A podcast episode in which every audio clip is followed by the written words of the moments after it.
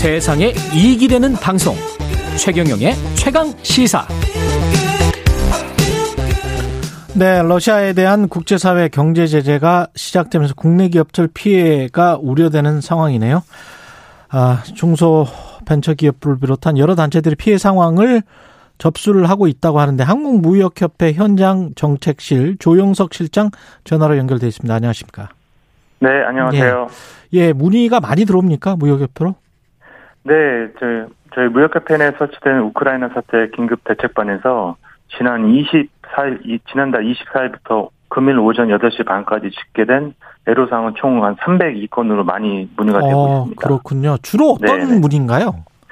대부분 지금 이제 우크라이나 어 이제 대금 결제 문의가 상당히 많고요. 아, 네, 네. 물류 애로사항 이렇게 좀 두 개 정도로 이렇게 요약 요약될 수 있습니다. 그럼 대금 결제라는 거는 러시아로 수출했는데 대금을 어떻게 받느냐? 네, 맞습니다. 예. 네.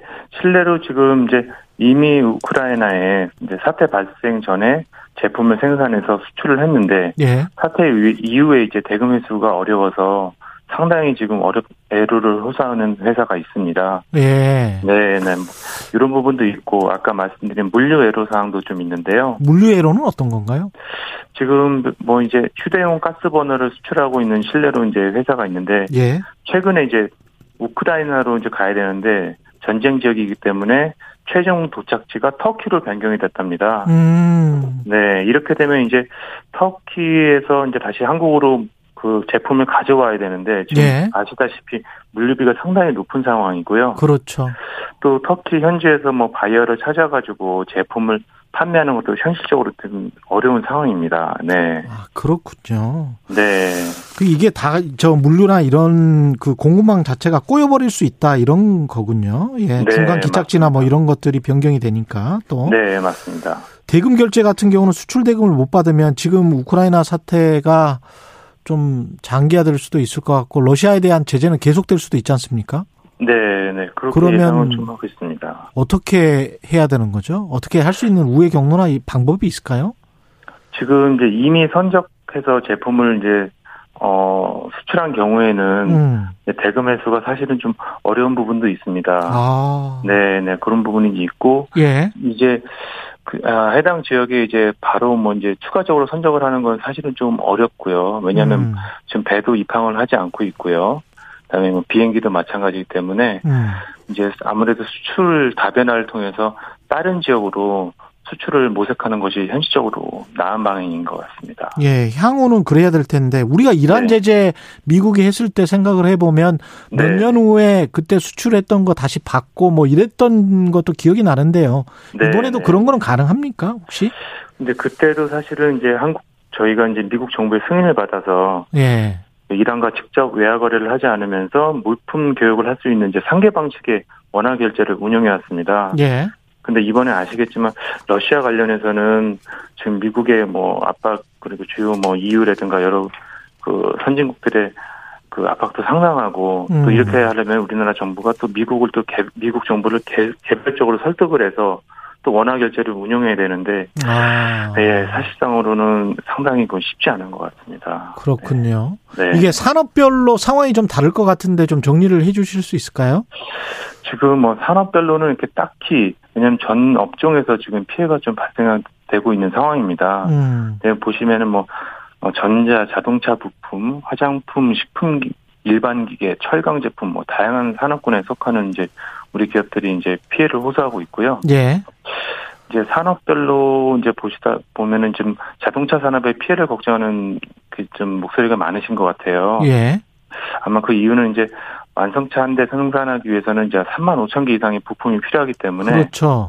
예, 이제 부품 업계에 이제 피해를 예상하는데 현재 자동차 업계가 이제 피해가 상당히 있다고는 이제 어 이렇게 이렇게 뭐 저희한테 접수된 건 없습니다. 예. 오히려 피해 규모는 좀 미미한 편이라고는 예상을 하는 그 얘기를 해주시는데 예, 사태가 장기화될 경우에 음, 완성차 생산 라인이 이제 가동되면은 이제 부품 공급 업체에 이제 연쇄 피해가 좀 있을 것으로 우려하고 있습니다.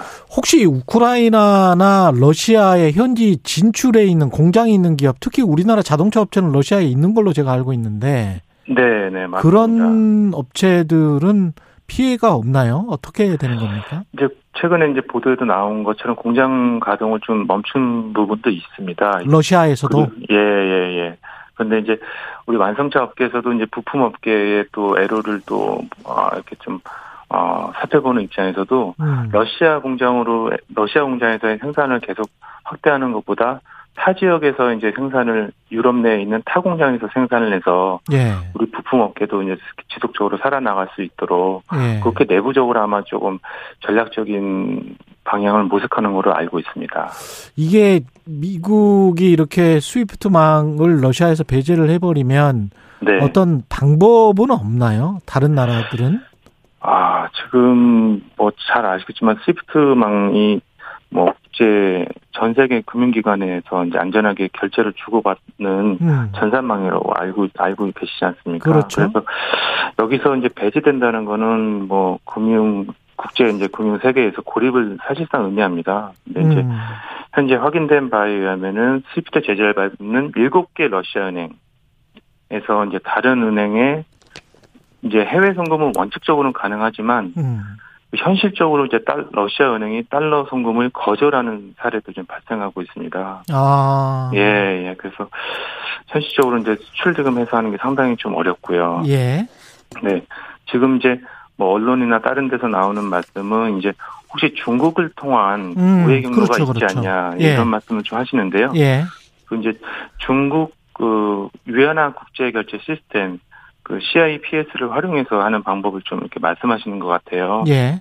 근데 이제 최근에 이제 한국은행에서도 따르면은 현재 러시아 내 위안화 국제 결제 시스템에 이제 직접 참가한 기관은 중국 공상은행 러시아 지점 한 곳에 좀 현재 불과하고요. 어. 러시아 내 위안화 유동성도 이렇게 충분하지 않은 상황입니다. 그래서 아. 위안화 결제 시스템을 그 우회해서 하는 결제 방식은 상당히 좀 어려운 부분도 있고요. 예. 또 중국 내에서 이제 우리나라로 자금을 송금해야 되는데 그렇죠. 중국에 중국에서도 그 해외로 자금 송금하는 송금하는 거에 좀 제한이 있다고 저희도 좀 파악을 해서 아. 이렇게 이제 예 중국 위안화 국제 결제 시스템을 통해서 우리 기업들이 뭐 수출 대금해서 하는 거는 상당히 어려움도 있다고 생각을 하고 있습니다. 야, 이게 스위프트망 배제가 정말 큰, 큰 거군요. 예. 그럼요. 예. 예. 예. 이게 지금 수출 보험 같은 거는 혹시 없나요? 수출 보험 같은 것? 아, 네, 있습니다. 예. 우리 무역보험공사에서 운영하는 수출보험이 있고요. 예. 근데 이제 수출보험은 이제 보통 수출 물품을 선적하기 전에 부보를 해야 됩니다. 어. 근데 이제 현재는 뭐 그 대형 선사인 MSC는 러시아 전 지역에 지금 입항을 불가하고 있고요. 예.